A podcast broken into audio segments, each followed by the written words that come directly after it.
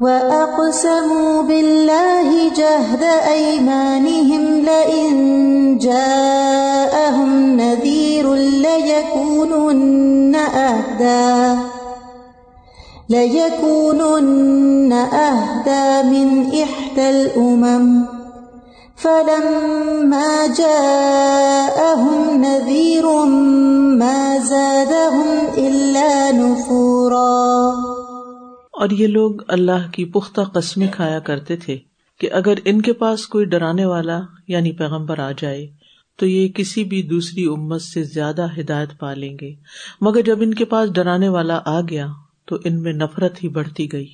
شر کی تردید کے بعد پیغمبر کو جھٹلانے کی صورت میں ان کی ناشکری کا یہاں ذکر کیا جا رہا ہے۔ نبی صلی اللہ علیہ وسلم کی بےسط سے پہلے کفار مکہ جب یہود و نصارہ کی بگڑی ہوئی اخلاقی حالت کو دیکھتے تو بڑھ چڑھ کے باتیں کرتے اور قسمیں کھا کے کہتے کہ اگر ہمارے پاس کوئی پیغمبر آتا اور ہماری رہنمائی کرتا تو ہم ان سے بہتر ہوتے۔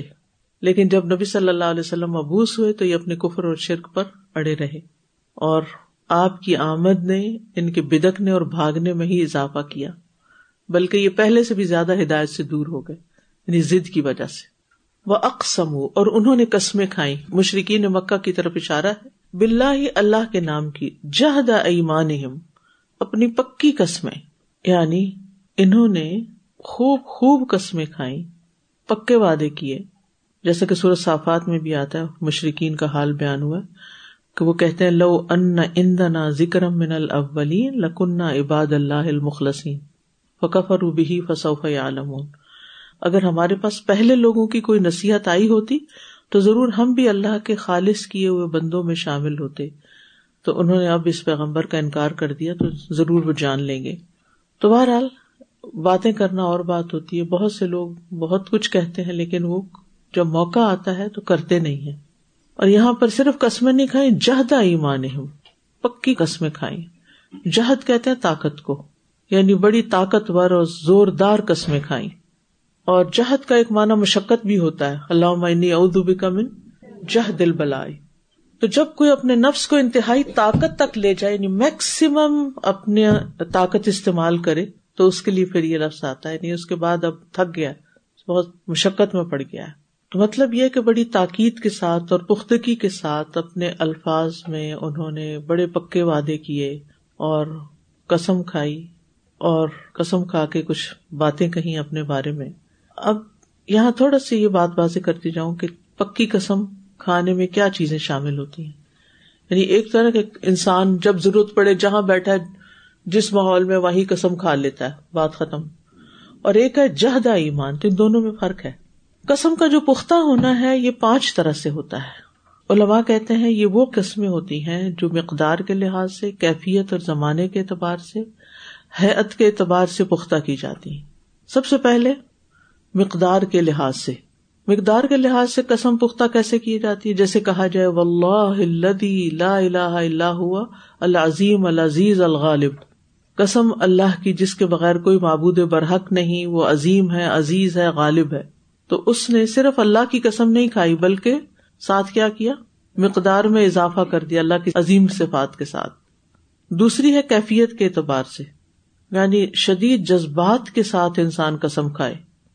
کہ جس سے پتا چلے کہ یہ شخص واقعی اپنی قسم میں بہت سچا ہے یعنی قسم کھاتے ہوئے جذبات بھی ہوں۔ تیسرا زمانے کے لحاظ سے، جیسے اثر کے بعد قسم کھانا۔ اس کی ایک خاص اہمیت ہے۔ سورت المائدہ میں آتا ہے تحبسو نہ ہوما ممباد سلاتی فیوق سے مان بلّہ تو شک کی صورت میں تم ان گواہوں کو نماز کے بعد روک لو، مسجد میں، پھر وہ دونوں اللہ کی قسم کھائیں۔ علماء کہتے اس سے مراد اثر کی نماز کے بعد۔ چوتھی ہے جگہ کے لحاظ سے۔ انسان کہیں پر بھی قسم کھاتا ہے تو قسم تو قسم ہے، لیکن اگر وہ مسجد میں کھاتا ہے یا حرم میں جا کے کھاتا ہے، تو وہ پھر زیادہ پکی قسم ہو جاتی ہے۔ جیسے مدینہ میں، ریاض الجنا میں اگر کوئی کھاتا ہے، پھر ہے حالت کے اعتبار سے۔ حالت میں کھڑے ہو کے جو قسم کھائی جاتی ہے، وہ بیٹھنے والے کی بجائے زیادہ پکی ہوتی ہے۔ جیسے اوتس لی جاتی ہیں۔ تو بہرحال حقیقت تو اللہ ہی بہتر جانتا ہے کہ انہوں نے کیا کیا طریقے اختیار کیے۔ لیکن یہاں یہ بات بہرحال قابل غور ہے کہ انہوں نے اپنا زیادہ سے زیادہ زور صرف کر کے قسمیں کھائی اور مقصد کیا تھا؟ مقصد یہ نہیں تھا کہ وہ حق کو طلب کر رہے تھے، مقصد تھا کہ وہ زمین میں جو مغلوب لوگ ہیں، ان پر اپنے تکبر کا اظہار کر سکے اور کیا کہا؟ ان جا انا ندیر کہ اگر ہمارے پاس کوئی خبردار کرنے والا آئے گا، کوئی نبی آئے گا جو ڈرائے گا، اور نذیر خاص طور پر لفظ آ رہا ہے یہاں۔ اور یہ مشرقین کے کلام ہی کا حصہ ہے۔ حالانکہ نبی تو نذیر اور بشیر دونوں ہی ہوتے ہیں، لیکن انہوں نے صرف انتظار پر ہی اتفاق کیا ہے۔ لکون اہدا احد العم کہ راستے کی طرف ہدایت پانے کے لحاظ سے وہ کسی بھی امت سے پیچھے نہیں رہیں گے، سب سے زیادہ ہدایت یافتہ ہوں گے۔ یعنی یہ رسول جو ہمارے پاس آئے گا انتظار کرے گا تو ہم ہدایت پر قائم ہوں گے اور پکی طرح قائم ہوں گے۔ اور عہد العم سے مراد امتوں میں سے ایک۔ کہا جاتا ہے کہ اس سے مراد یہود و نصارہ ہیں کہ ان کے پاس آسمانی کتابیں آئیں۔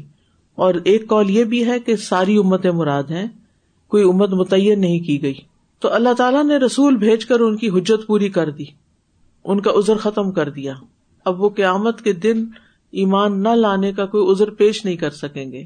جیسا کہ سورت اللہ نام میں آتا ہے وہ کتاب انزل نہ ہو مبارکن فت طب و تقول کم ترحمون۔ ان تقول ان نما انزل الکتاب اللہ طائفتین من قبلنا و ان کنہ ان دراست ہم لغافلین او تقول لو انا انزل علین الکتاب لکنہ اہدا منہم فقد جاءکم بینۃ من ربکم وہدى ورحمہ فمن ازلم ممن كذب بآيات الله وصدف عنها سنجز الذين يصدفون عن آياتنا سوء العذاب بما كانوا يصدفون. اور یہ کتاب جسے ہم نے نازل کیا بہت بابرکت ہے۔ بس اس کی پیروی کرو اور تقوی اختیار کرو تاکہ تم رحم کیے جاؤ۔ ایسا نہ ہو کہ تم کہو کہ ہم سے پہلے کے دو گروہوں پر کتاب نازل کی گئی تھی اور بے شک ہم اس کے پڑھنے پڑھانے سے غافل تھے۔ یا تم کہو کہ بے شک اگر ہم پہ کتاب نازل کی جاتی تو ہم ان سے زیادہ ہدایت یافتہ ہوتے۔ یقیناً تمہارے پاس تمہارے رب کی طرف سے کھلی دلیل اور ہدایت اور رحمت آ چکی ہے۔ تو اس سے بڑا ظالم کون ہوگا جو اللہ کی آیات کو جٹلائے اور ان سے اعراض برتے؟ انہیں اس روگردانی کی پاداش میں ہم بدترین سزا دے کر رہیں گے۔ سورت الانعام کی آیات 155 سے 157 تک بہت اچھی طرح اس سارے مضمون کی وضاحت کرتی ہیں۔ اور یہ مضمون کئی جگہ پر آ رہا ہے کہ یہ لوگوں کی بس باتیں تھی کہ اگر ہمارے پاس ہدایت آتی تو ہم تو پتہ نہیں کیا کرتے۔ اب دیکھیے کہ اس طرح کے سناری عام طور پر ہماری زندگیوں میں بھی آتا ہے۔ ہم جب کسی کو دیکھتے ہیں کہ کوئی غلط کام کر رہا ہے، تو ہم دعوے کرنے لگتے ہیں۔ اگر ہمیں یہ موقع ملے تو ہم دیکھیں کیا کمال کر کے دکھائیں۔ لیکن جب وہ موقع آتا ہے تو ہم کچھ بھی نہیں کرتے۔ دوسروں پہ تنقید کرنا بہت آسان ہوتا ہے، لیکن جب اپنے عمل کا وقت آتا ہے تو پھر انسان بھول جاتا ہے۔ یہ عمومی طور پر آپ دیکھیں کہ دوسروں پہ تنقید، دوسروں کے نقص نکالنا، دوسروں کی کمزوریاں ڈھونڈنا دوسروں کی خرابیوں کو ہائی لائٹ کرنا، دوسروں پہ تبصرہ کرنا کتنا عام ہے؟ ہے کوئی بچا ہوا اس سے؟ چاہے آپ انٹرنیشنل لیول پر دیکھیں، جو بڑی بڑی طاقتیں ہیں، وہ غریب ملکوں کے اوپر، اور اسی طرح مختلف آرگنائزیشن جو ہیں، بعض اوقات گورنمنٹ کی پالیسی پہ تنقید کر رہی ہوتی ہیں۔ ہر پارٹی یہ کہتی ہے، اگر ہمیں حکومت مل جائے، تو پھر آپ دیکھیں کہ ہم ملک کا حال کیسے بدل کے رکھ دیتے ہیں۔ لیکن جب ان کو مل جاتی ہے حکومت، تو پھر کیا ہوتا ہے؟ واقعی بدل کے رکھ دیتے ہیں۔ تو اب یہی حال یہاں تھا قریش کا۔ فلما جا اہم ندیر ما زاد اہم اللہ نفورا۔ جب ندیر آ گیا، جو مانگا تھا، خبردار کرنے والا آ گیا، تو اس چیز نے ان کے فرار میں ہی اضافہ کیا۔ یعنی آپ صلی اللہ علیہ وسلم کے آنے کے بعد ان کو حق سے بھاگنے میں اور ہدایت سے دور ہونے میں آپ کی رسالت نے اور زیادہ اضافہ کر دیا۔ یعنی آپ کی آمد سے پہلے تمنا کرتے تھے، امید رکھتے تھے کہ کاش پیغمبر آ جائے، ہماری قوم میں سے آئے۔ ماں ارب بھی کفر بھی جب آ گیا، پہچان بھی لیا، کفر کر بیٹھے ان کے ساتھ۔ دعوے کے سچے نہیں تھے۔ کال کا پکا ہونا، دعوے کا سچا ہونا، یہ بڑی اہم کوالٹی ہوتی ہے۔ اور اکثر لوگ اس پہ مار کھا جاتے ہیں۔ جو وہ کہتے ہیں، وہ کرتے نہیں۔ تو اس سائز سے جو باتیں پتہ چلتی ہیں وہ یہ کہ مشرقین کی قسمیں بھی جھوٹی تھی ناقابل اعتبار۔ یعنی وہ اللہ کے وجود کا اعتراف کرتے تھے، اسی لیے اللہ کے نام کی قسمیں کھاتے تھے۔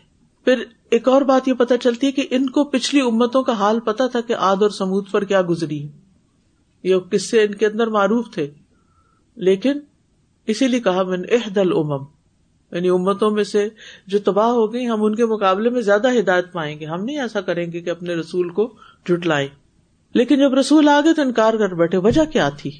حسد بخش تکبر۔ پھر آپ دیکھیں کہ انسان جب آفیت کی حالت میں ہوتا ہے نا، اور کسی دوسرے کو آزمائش میں مبتلا دیکھتا ہے، تو اس کے دل میں یہ خیال آ جاتا ہے، اگر میں ہوتا تو میں ایسے بہیو نہ کرتا۔ یعنی دوسرا شخص جو ہے نا، یہ تو بہت ہی گیا گزرا ہے۔ مثلاً کوئی بیمار ہے، درد ہے اس کو، وہ کرا رہا ہے۔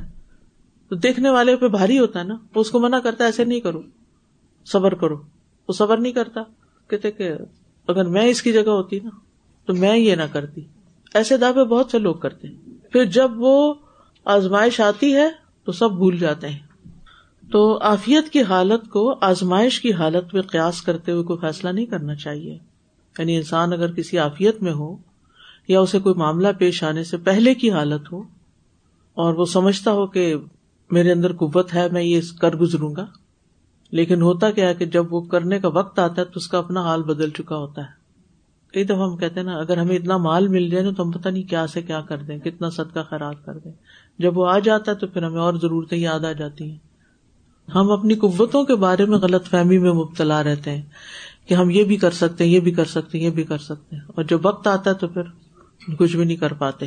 یعنی ان لوگوں نے بھی قسمیں کھائی اللہ کے نام کی قسمیں اور پکی قسمیں کھائی کہ اگر کوئی نذیر یا ڈرانے والا، خبردار کرنے والا آیا تو یہ فوراً ہدایت قبول کرے گی اور سب امتوں سے زیادہ ہدایت یافتہ ہوں گے۔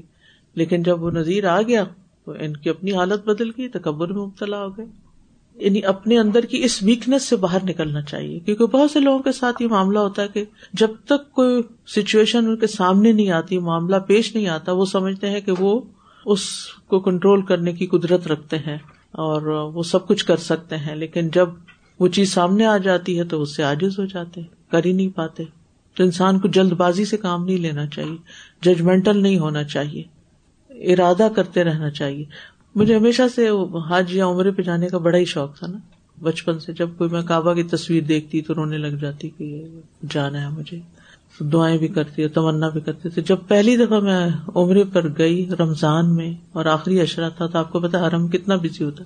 کچھ آئیڈیا ہی نہیں تھا کہ کیا ہوتا وہاں۔ اور مئی کا مہینہ تھا، مئی کا اینڈ تھا اور اتنی شدید گرمی تھی کہ جا کے تو ہوش و حواس ہی کھو بیٹھی۔ اور نہ سمجھ آئے جانا کدھر ہے۔ اب تو اتنے سائنس ہیں اور اتنا بہت امپروو ہو چکا ہے نا ایٹی ایٹ کی بات ہے۔ یہ نہیں سمجھ آتی تھی کہ وہ طواف شروع کہاں سے کرنا ہے۔ یہ اتنا رش اور کراؤڈ اور وہ، یہ گرین لائٹس وغیرہ بھی بعد میں پھر لگی نشان کے طور پر۔ اور ہمارے سامنے ہی پھر وہ صفوں کی لائنیں بھی۔ لوگوں کو نہیں سمجھ آتی تھی رخ کس طرف کرنا ہے، کہیں بھی کھڑے ہو جاتے تھے۔ اس وقت اپنے آپ کے اوپر ایسی شرمندگی آئی کہ میں اتنا روتی تھی اس جگہ کے لیے، جب میں یہاں آئی تو میرا رونا بھی نہیں نکل رہا۔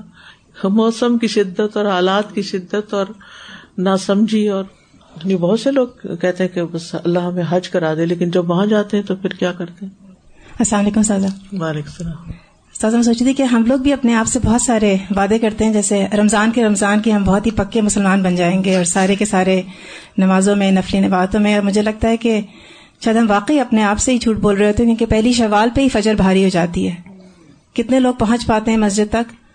تو ہم اپنے آپ سے بھی سچے نہیں بالکل۔ آخری راتوں کے قیام کرتے ہوئے کہتے ہیں تو کوئی مشکل کام ہی نہیں ہے۔ اب رمضان کے بعد تو قیام چھوڑنا ہی نہیں۔ یہ تو ہم کر ہی سکتے ہیں۔ لیکن جب وقت آتا ہے تو پھر رہ جاتے ہیں۔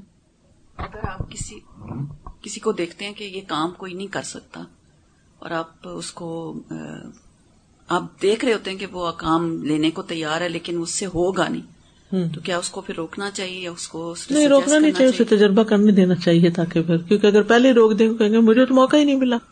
تو اللہ تعالیٰ نے اسی لیے تو ان کو موقع دیا کہ کہیں قیامت کے دن یعنی ہمارے پاس کوئی پیغمبر نہیں آیا۔ اچھا اسی طرح یہاں سے ایک سبق یہ بھی ملتا ہے کہ ایسی نظر بھی نہیں ماننی چاہیے جس کو فلفل کرنے کی ہمارے اندر طاقت نہ ہو۔ کیونکہ بعض اوقات انسان سوچتا تو ہے میں یہ کروں گا لیکن کرنے کا وقت آتا ہے تو ہمت ہار چکا ہوتا ہے۔ استكبارا في الأرض ومكر السيء ولا يحيق المكر السيء إلا بأهله فهل ينظرون إلا سنة الأولين فلن تجد لسنة الله تبديلا ولن تجد لسنة الله تحويلا. جس کی وجہ ان کا زمین میں بڑا بن کر رہنا اور بری چالیں چلنا تھا۔ حالانکہ بری چال تو چلنے والے پر ہی آ پڑتی ہے۔ پھر یہ صرف اس سنت الہی کا انتظار کر رہے ہیں جو پہلے لوگوں میں جاری رہی۔ اللہ کی اس سنت میں آپ نہ تو کبھی کوئی تبدیلی پائیں گے، نہ تغیر۔ یعنی رسول کے انکار کی وجہ کیا تھی؟ استقبار زمین میں بڑا بن کے رہنا کہ قوت اور سیادت ہم ہی کو حاصل رہے، اس کو وہ قربان نہیں کر سکتے تھے۔ انہیں یہ ڈر تھا کہ اگر ہم رسول اللہ صلی اللہ علیہ وسلم کی رسالت کو مان لیتے ہیں تو زمین پر ہمارا اقتدار نہیں رہے گا، ہماری اتارٹی نہیں رہے گی۔ استقبار انفل ارد تو سب سے پہلی چیز کیا تھی؟ کہ وہ بڑا بن کے رہنا چاہتے تھے۔ اور یہ بڑائی ان کو کھوتی ہوئی نظر آتی تھی۔ کہ وہ اگر نبی صلی اللہ علیہ وسلم کی رسالت کو مان لیں۔ کیونکہ پھر ان کو اپنی مرضی کی اجازت نہیں تھی نا، پھر تو انہیں نبی صلی اللہ علیہ وسلم کے تابع ہونا تھا۔ تو یہ تابے داری وہ قبول نہیں کر پا رہے تھے۔ اور وہ اعتراض بھی کرتے تھے وقال نزل هذا القرآن على رجل من القريتين عظیم کہ یہ قرآن ان دو بستیوں میں سے کسی بڑے آدمی پر کیوں نہیں نازل ہوا؟ اور بعض کہتے تھے احاد اللہ باس اللہ رسول کیا یہ ہے وہ شخص جسے اللہ نے رسول بنا کے بھیجا ہے؟ تو یہ سب کچھ تکبر تھا۔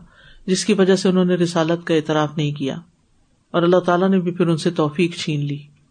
کیونکہ اللہ تعالیٰ فرماتے ہیں اصرف عنایات الدین بغیر الحق و روک اللہ آیت اللہ ان قریب میں اپنی نشانیوں سے ان لوگوں کو پھیر دوں گا جو زمین میں ناحق تکبر کرتے ہیں۔ اور اگر وہ ہر نشانی بھی دیکھ لیں، تو بھی وہ اس پر ایمان نہیں لائیں گے۔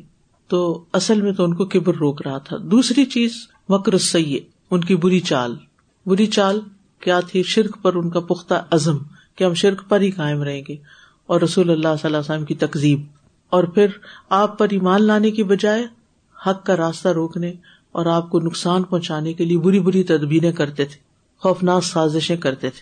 سورت انفال کی آیت نمبر تھرٹی میں اس کا ذکر آتا ہے کہ کفار مکہ کی رسول اللہ صلی اللہ علیہ وسلم کے خلاف قید چلا وطنی یا قتل کی تدبیروں کا ذکر ہے وہاں پر۔ ولا یحی کل مکر اللہ بہلی اور بری چال تو چلنے والے کے خلاف پڑتی ہے۔ مکر کہتے ہیں ہیلے کو، دھوکے کو، چال کو۔ یعنی ان کے مکر کا انجام اور وبال وہ نقصان ہے جو ان کو پہنچے گا، جو انہوں نے چالیں چلی ہیں۔ ابن عباس کہتے ہیں کہ شرک کا انجام اور سزا اسی پر واقع ہوتا ہے جو شرک کرتا ہے۔ اور باقی گنا بھی، جیسا کرو گے ویسا بھرو گے۔ محمد بن کاب قرضی کہتے ہیں کہ جو تین چیزیں کرتا ہے وہ نجات نہیں پاتا۔ یہاں تک کہ وہ چیزیں اس کو لاحق ہو جائیں۔ جو مکر کرے یا بغاوت یعنی سرکشی کرے، اور پھر یہ آیت پڑی بلا یہی کل مکر اللہ بہلی پھر فرمایا، یا انما بغیو کم اللہ انفسکم۔ سرکشی کے لیے، اے لوگو، تمہاری سرکشی کا وبال خود تم پر۔ اور پھر عہد توڑنے کا۔ فمن نہ کا تھا انما ین کسو اللہ نفسی جو عہد توڑ دیتا ہے، وہ اپنے نفس کے خلاف عہد توڑتا ہے۔ لیکن اللہ تعالی مومن کو محفوظ رکھتا ہے ایسی چالوں سے۔ اور وہ چالیں چال چلنے والے کے خلاف پلٹ جاتی ہیں۔ اور مومن کی ویسے بھی عاقبت خیر ہی خیر ہے۔ مومن کو اس مکر کا نقصان نہیں پہنچے گا۔ جب اللہ کے پاس پہنچے گا تو اس کے لیے بھی جنت نہ لیا لا تسم فیحا لاغیا جنتیں ہوں گی، باغات میں ہوگا۔ خبیب بن ادی رضی اللہ عنہ، ان کے بارے میں آتا ہے کہ بنو سلیم نے ان کے خلاف مکر کیا اور ان کو دھوکے سے قریش کے سپرد کر دیا۔ خبیب رضی اللہ عنہ کو سولی دی گئی۔ تو انہوں نے کہا خز تو وہ رب الکعبہ۔ رب کعبہ کی قسم میں کامیاب ہو گیا۔ چاہے ان کے ساتھ دھوکا ہوا تھا، لیکن جنہوں نے دھوکا دیا، انہوں نے اپنے سر بہت بڑا وبال لے لیا۔ فال ضرور اللہ سنت الاولین تو کیا یہ پہلو کے طریقے کا انتظار کر رہے ہیں کہ جیسے پہلی قومیں تباہ ہوں یہ بھی ہو جائیں؟ فہل ین ضرون کا لفظ ہے، اگر الا کے ساتھ متعدی ہو، تو اس کا مطلب آنکھ سے دیکھنا ہوتا ہے نظارہ الا کسی چیز کو آنکھ سے دیکھنا۔ اور اگر نظارہ فی ہو، تو غور و فکر کے معنوں میں آتا ہے۔ اور اگر یہ خود ہی متعدی ہو، تو انتظار کے معنی میں ہوتا ہے۔ ترجمہ کرتے ہوئے اس بات کا لحاظ رکھیے۔ نظارہ الا نظارہ فی اور خالی نظارہ خالی نظارہ ہو تو انتظار کا معنی ہوتا ہے۔ تو پچھلوں کی سنت سے مراد کون ہے؟ پچھلے آج سمود اصاب و رس قوم نو وغیرہ کہ ان کا انجام کیا ہوا تھا؟ اللہ تعالیٰ قرآن مجید میں بارہ ان کو سمجھاتے ہیں۔ علم یا رو کا محلک نہ قبل من القرون انہوں القرونی ان ارجون کیا انہوں نے دیکھا نہیں کہ ان سے پہلے کتنی امتوں کے لوگ ہم نے ہلاک کیے؟ بے شک ان کی طرف لوٹ کے نہیں آئیں گے۔ فلن تجد علی سنت اللہ تبدیلا۔ تو آپ اللہ کے طریقے میں کوئی تبدیلی نہیں پائیں گے۔ ولن تجد علی سنت اللہ تحویلا۔ اور آپ اللہ کے طریقے میں، اللہ کی سنت میں کوئی تبدیلی نہیں پائیں گے۔ تبدیل اور تحویل دو لفظ آئے ہیں یہاں۔ عدم تبدیل سے مراد عذاب کو کسی دوسری چیز کے ساتھ نہیں بدلا جائے گا۔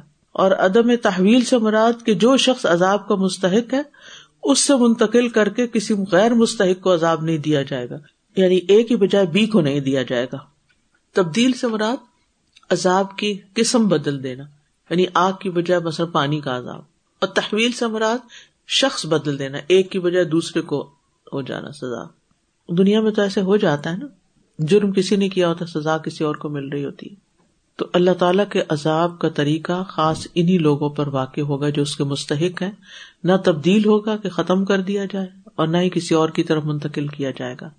خاص انہیں لوگوں پر واقع ہوگا جو اس کے مستحق ہوں گے۔ ویسے بھی آتا نا ازا اراد اللہ بقوم سو ان فلاں مرد لہ وما لہم من دونه من وال۔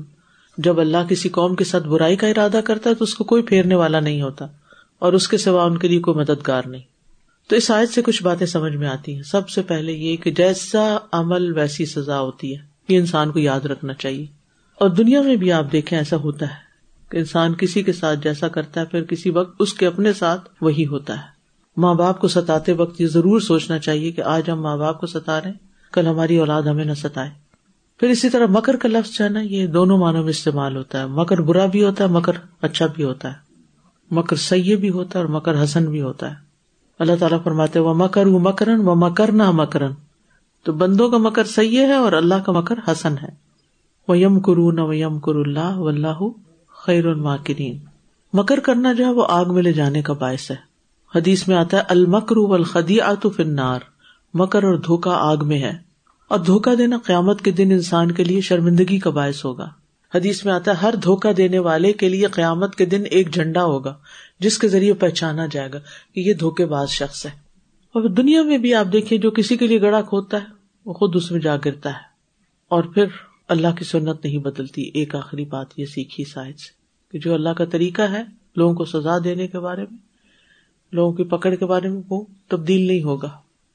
مکر کے بارے میں مجھے خیال آ رہا تھا استاد یعنی یہ چال بازی ہے کسی کو ٹرک کرنا کسی کو trying to cheat and pretends بھی ایک طرح سے اس میں آ جاتا ہے۔ تو میں سوچ رہی تھی کہ کتنا ضروری ہے کہ چھوٹی چھوٹی جو ابتدائی مکر ہوتا ہے نا بچے بعض اوقات کر رہے ہوتے ہیں آپس میں یا اپنے رشتے داروں میں اس وقت ہی ان کو اس کو بالکل کلین کر دیا جائے کیونکہ ابھی ریسنٹلی کسی کا یعنی بالکل سامنے کی چیز نظر آئی کہ ایک گرون اپ سن ہے اور انہوں نے اپنی والدہ کو بہت ہی ایک پیٹی سی چیز پہ ایک سمجھے مکر سے مجھے وہ ان کی مثال ان کا عمل یاد آ گیا تو مجھے خیال آیا کہ کوئی بدنیت ٹائپ کا بیٹا نہیں ہے لیکن عادت پڑی ہوئی ہے نا چھوٹے چھوٹے دھوکے دینے کی، چھوٹی چھوٹی چیزیں غلط کرنے کی، تو ان کو احساس بھی نہیں ہو رہا کہ اپنے ہی ماں کو آپ نے کس طرح دھوکا دے دیا۔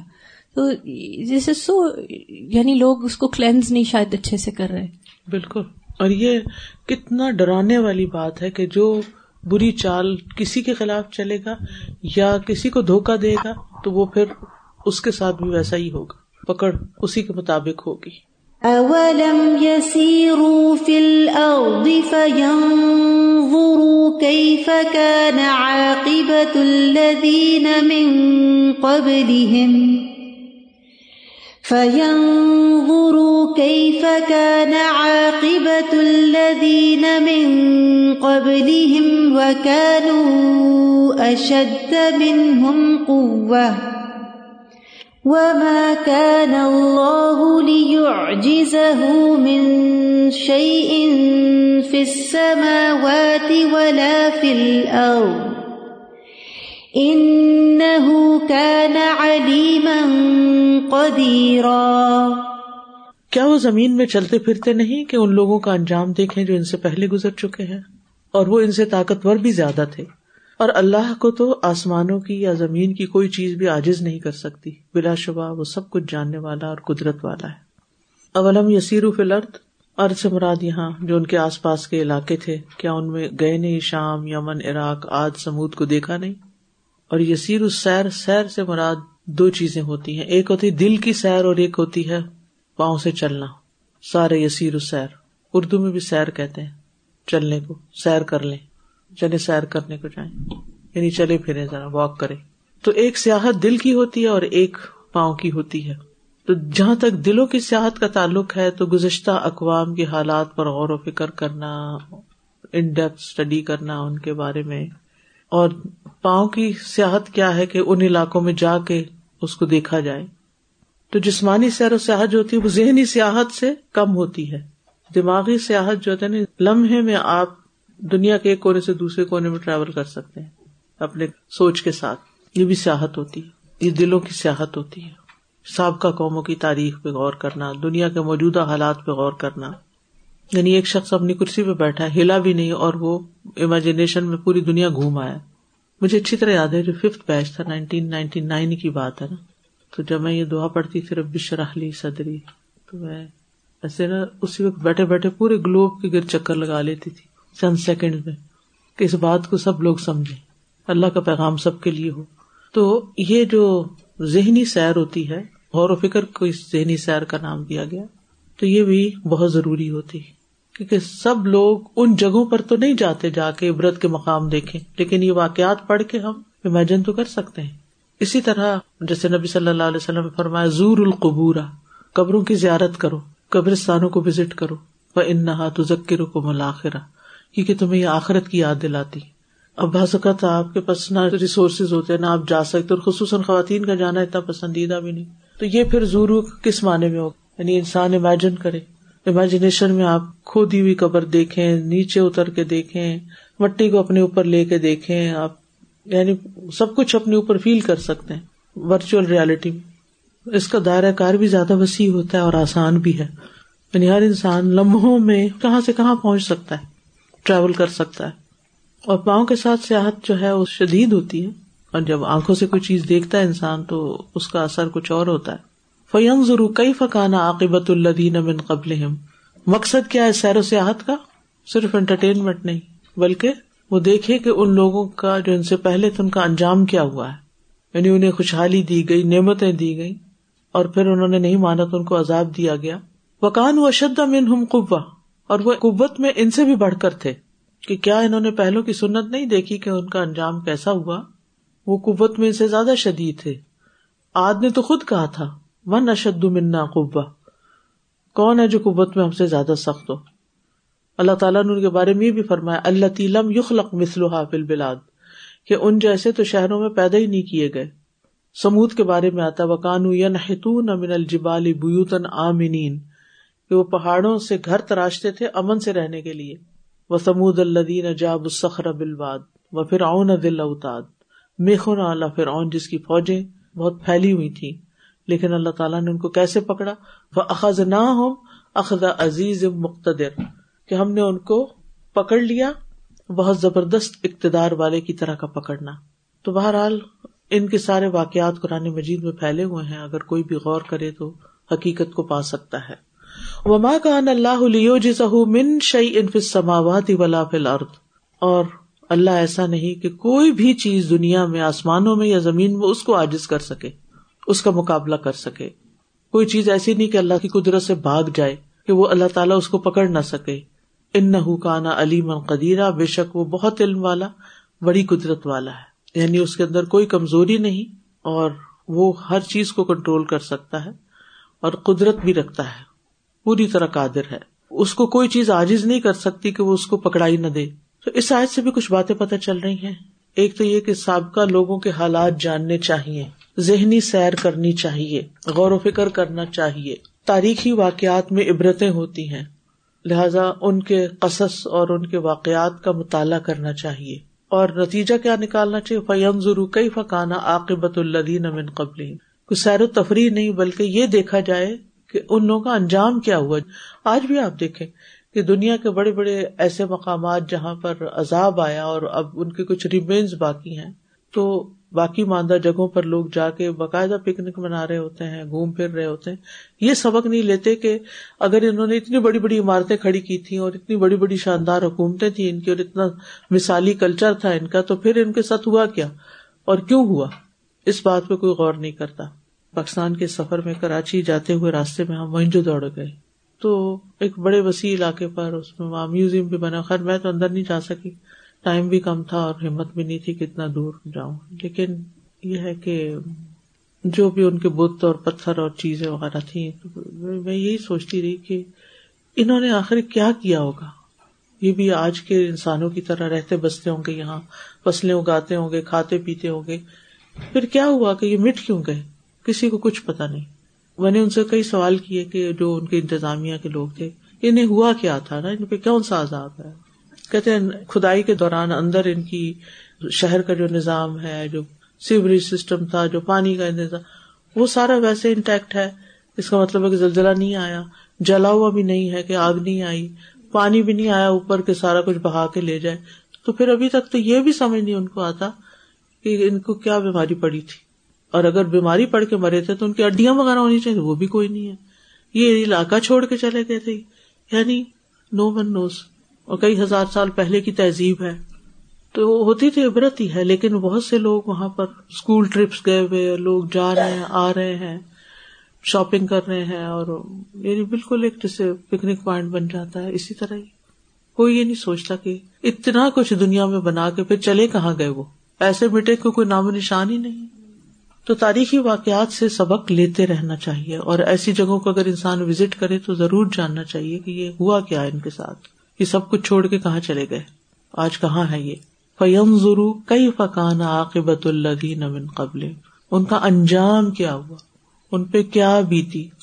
پھر یہ بات بھی ہے کہ انسانوں کی قوت خواہ کتنی بھی بڑھ جائے، اللہ کی پکڑ سے اسے نہیں بچا سکتی۔ پھر یہ کہ زمین میں سیاحت کرنا عبرت کا ذریعہ ہے۔ پھر یہ کہ اللہ سے بے بسی اور کمزوری کی نفی کی گئی ہے کہ اللہ تعالیٰ کسی سے بھی ہار نہیں سکتا۔ کوئی چیز اللہ کو عاجز نہیں کرتی۔ اور وہ علیم بھی ہے، قدیر بھی ہے۔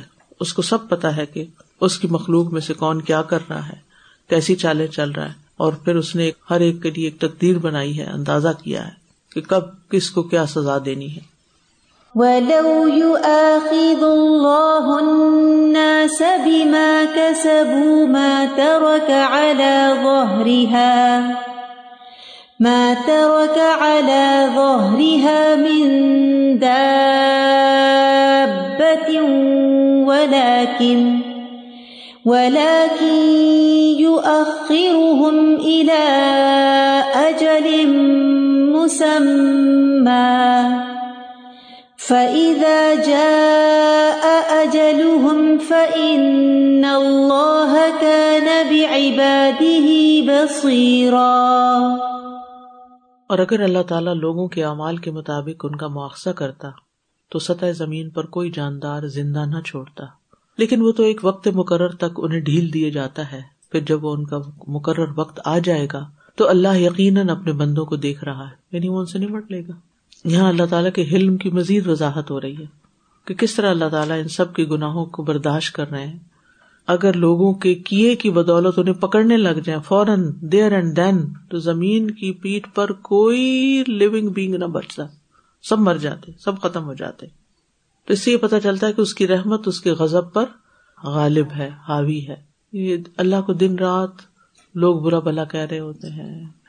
طرح طرح کے اعتراض کر رہے ہوتے ہیں چیلنج کر رہے ہوتے ہیں، سوال کر رہے ہوتے ہیں، شرک کر رہے ہوتے ہیں، کفر کر رہے ہوتے ہیں، نافرمانی کر رہے ہوتے ہیں نہ شکری کر رہے ہوتے ہیں نہ قدری کر رہے ہوتے ہیں۔ لیکن اس کے باوجود اللہ تعالیٰ ان کو نعمتیں دیے چلے جا رہا ہے۔ اور یہ بات بھی بہت اوفینسو ہے، جس کا ذکر اس حدیث میں آیا ہے۔ اللہ تعالیٰ فرماتے ہیں، ابن آدم مجھے گالی دیتا ہے، حالانکہ اسے زیبا نہیں کہ مجھے گالی دے۔ وہ میری تقزیب کرتا ہے، حالانکہ اسے لائق نہیں کہ وہ میری تقزیب کرے۔ اس کا مجھے گالی دینا تو اس کا یہ کہنا ہے کہ میری اولاد ہے اور اس کا میری تکزیب کرنا، اس کا یہ کہنا ہے کہ اللہ دوبارہ مجھے زندہ نہیں کرے گا، جیسے اس نے مجھے پہلی بار پیدا کیا تھا۔ تو یہ تکزیب ہے۔ تو جو لوگ بھی یہ ساری باتیں کرتے ہیں، اللہ تعالیٰ ان کو سزا دینے میں جلدی نہیں کرتا۔ سورت الکحف میں آتا ہے وہ رب کل غفور الرحم لو یو آخر ہوں بے کسب لاجل العذاب۔